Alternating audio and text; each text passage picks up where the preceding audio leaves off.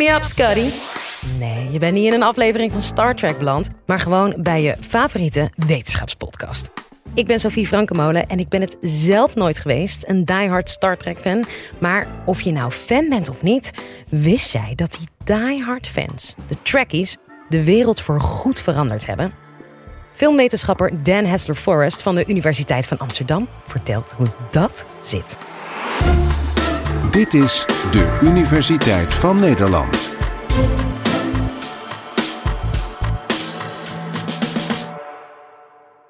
Drie jaar geleden trouwde mijn beste vriend. Ik kon er niet bij zijn, vond ik heel erg. Want hij trouwde in de Filipijnen, waar zijn partner vandaan kwam. En ik kon die reis op dat moment niet maken. Maar ik vond het dubbel erg, want niet alleen was dit mijn beste vriend die ging trouwen, maar het was ook best wel een bijzondere huwelijk. Bijzonder huwelijk.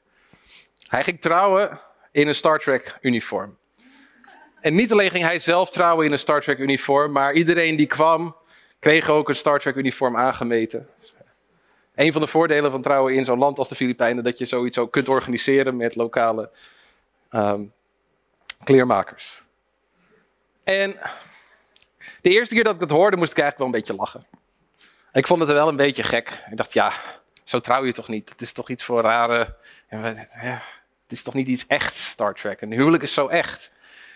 Ik vroeg het ook aan hem. Ik zei, waarom, waarom, maar waarom doe je dat? Ik snap wel dat het grappig is of zo, een geintje, maar dit is toch niet een geintje? Zei, nee, het is geen geintje. Het is echt wel, dit is voor ons heel betekenisvol. Hoe wij elkaar hebben leren kennen. Allebei fans, hij en zijn partner, fans van Star Trek, van science fiction, van allerlei van die genres, games, allerlei dingen die een fanpubliek aantrekken. Dat is hoe ze elkaar hebben leren kennen. En in die werelden, met name die van Star Trek, zien zij niet alleen maar ruimteschepen, mooie technologie en gekke oortjes. Maar zij zien een toekomstbeeld. En ze zien een soort filosofie die daarin ligt en die over de jaren ontwikkeld is. En die een enorme hoeveelheid aan materiaal en tekst heeft opgeleverd. Die voor heel veel mensen ook heel betekenisvol zijn. Mensen in hun vriendenkring onder andere. Ik ben meer een soort van terloopse Star Trek fan. Dus ik ga niet naar fancongres of zo. Ik heb alle afleveringen gezien. Maar er kleeft duidelijk, en dat merkte ik toen zelf, eventjes op een pijnlijke manier, er kleeft toch een soort gek stigma. Doe eens normaal. Een stigma aan fandom. Het is ook wel begrijpelijk, het woord fan, als je na gaat denken, of na gaat kijken waar dat vandaan komt, zie je dat het eigenlijk twee herkomsten heeft in de Engelse taal. Het komt van fanatic, fanatiekeling. Iemand die te betrokken is bij iets. Iemand die eigenlijk een beetje is doorgeslagen in zijn passie. De andere herkomst, en niemand weet welk van de twee het is, maar het is waarschijnlijk een samensmelting, is fancy.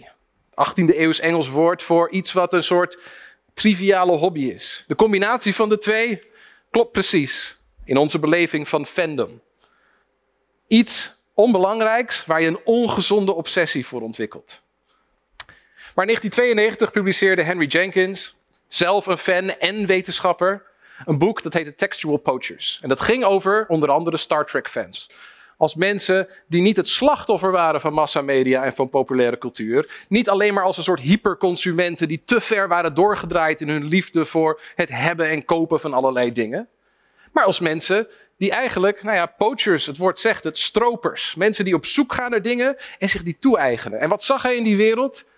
Bijvoorbeeld die van Star Trek. Hij zag een wereld die eigenlijk, het was een commercieel product, maar het was afgedankt door de cultuurindustrie. Star Trek als commercieel product had eigenlijk weinig waarde.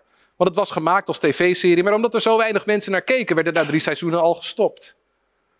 Dus het was iets wat was gemaakt als commercieel product, maar wat vervolgens eigenlijk niet voldoende publiek vond om dat ook te kunnen doen. En het was dus weggeworpen. En fans hadden het opgepakt en die hadden het zich eigen gemaakt. En dat hadden ze niet gedaan door alleen maar slaafs continu opnieuw Star Trek afleveringen te kijken en zich vervolgens aan te kleden als die personages en dus te geloven of te doen alsof die wereld echt was. Dat deden ze in de eerste plaats door, volgens Jenkins, creativiteit te ontwikkelen. Door eigen verhalen te schrijven die zich afspeelden in de Star Trek-wereld. Door uit te denken, hoe, ja, hoe kun je eigenlijk die technologie die in die film als een soort magisch werkend mobiel gebeuren daar is, hoe, kun je die, zou je die nou ook werkelijk echt kunnen maken? Kun je iemand up en down beamen vanuit een ruimteschip? En zo ja, hoe zou je dat dan doen? Je merkt het al, dit zijn natuurlijk de mensen, de grootste gedeelte van de fans zijn een soort ja, nerds, mensen, een kleine minderheid in de jaren 70, 80 en 90, die zich actief bezig hielden met ja, saaie dingen als wetenschap, als technologie en die daar ook een affiniteit voor hadden. En die zagen in Star Trek niet alleen een toekomstbeeld waarin heel veel diversiteit en ruimte voor verschil was, maar ook één waarin een natuurlijke relatie met technologie ook heel gewoon was. Waarin iedereen continu technologie gebruikte en waar dat helemaal geen specialistisch is was wat jou afzonderde van de rest. Als jij jouw wetenschappelijke experimenten wilde doen op de Enterprise, dan hoorde dat zo, want dat is waar iedereen mee bezig was. Dus vandaar dat er een bepaalde sfeer ontstond onder Star Trek fans. Maar ze zagen nog veel meer in Star Trek. Een subtekst die daar bestond. Als we keken naar de relatie in de tv-serie tussen Kirk en Spock bijvoorbeeld.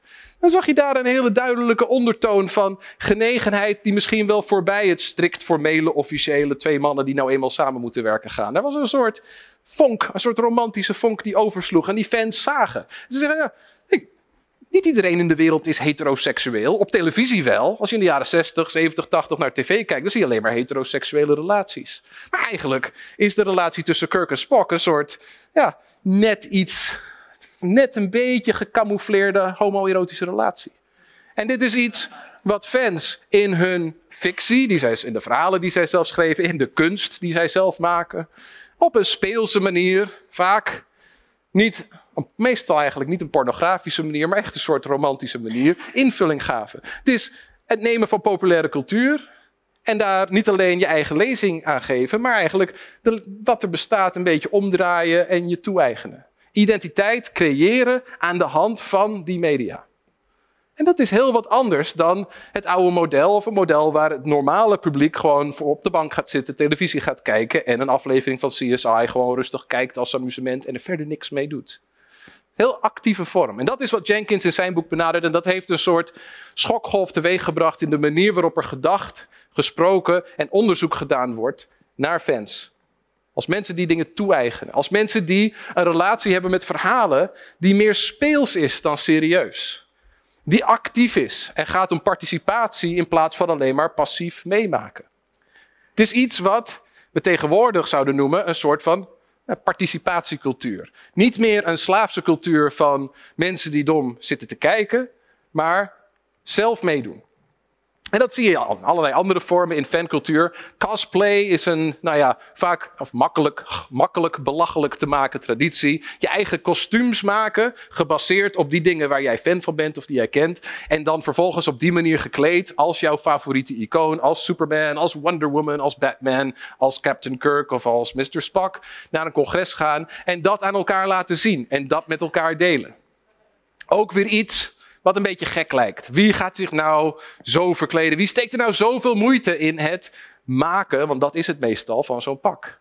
Maar Henry Jenkins zegt, ja, dat is niet, het is niet achterlijk, het is niet pathologisch. Dit is eigenlijk een soort volkscultuur. Het is niet populaire cultuur, want het is niet groot genoeg. Het is niet populair genoeg. Het is niet massacultuur, want het wordt niet door allerlei massamedia gemaakt. Het is zelf naaien en borduren en dingen in elkaar zetten. En dan vervolgens met elkaar, ja, zelf aan elkaar laten zien en erover vertellen.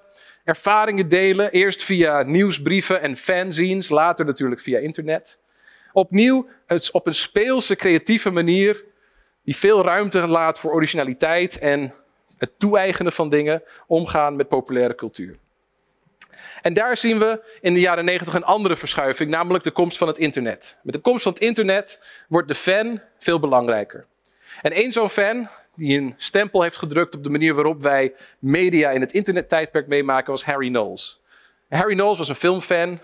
En als je naar hem kijkt, een soort van prototype, weet je wel, sociaal gestoorde, niet zo uh, welriekende uh, een, uh, eenling die op zijn kamer thuis naar allerlei gekke films en rare tv-series en rare boeken zat te kijken. Hij leefde in Austin met zijn ouders, die een winkeltje hadden waarin ze handelden met in memoria, memorabilia. Allerlei zeldzame filmdingetjes, posters, beeldjes, al dat soort zaken. Maar hij werd ziek en hij moest twee jaar in bed blijven en zijn ouders kochten voor hem een computer. En op dat moment was het web net toegankelijk geworden voor de burger. Je kon een abonnement nemen op CompuServe en dan kon je een eigen webpagina bouwen. En dat ging hij dus ook doen. Hij maakte een webpagina met als doel om de filmjournalistiek te veranderen. Hij zei, filmjournalistiek, dat is allemaal mensen die een soort baan hebben binnen een groot mediabedrijf. En die zijn getraind om op een bepaalde manier naar films te kijken. Dat is eigenlijk heel anders dan hoe fans met films omgaan. Hij wilde een netwerk ontwikkelen van fans, door fans, voor fans. Wiens missie het was om het beste en mooiste nieuws over alles wat fans boeide, het eerste beschikbaar te maken. En zijn website ain'titcoolnews.com werd een enorm succes. Het werd een enorm succes omdat hij via een netwerk van spionnen inderdaad het het, het, een monopolie van de filmstudio's op informatie over een product wist, wist te breken.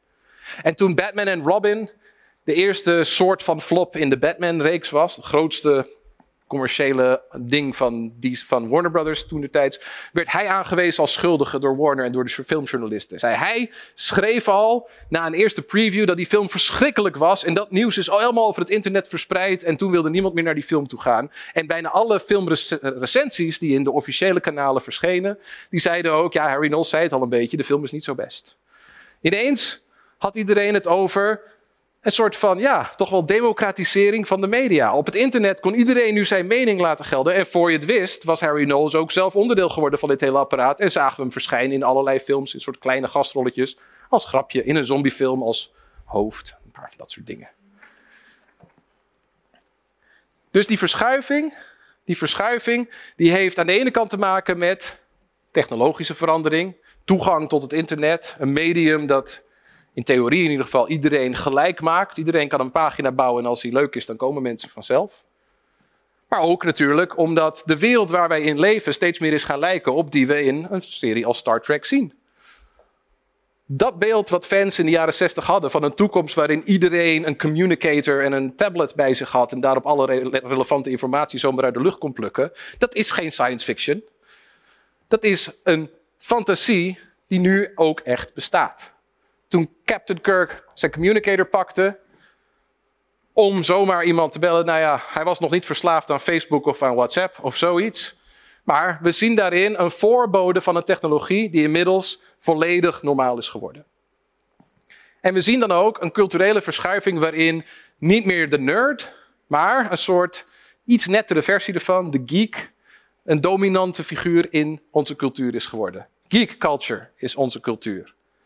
En onze grote helden zijn nu niet meer Sylvester Stallone grote stoere kerels, mensen die actie ondernemen.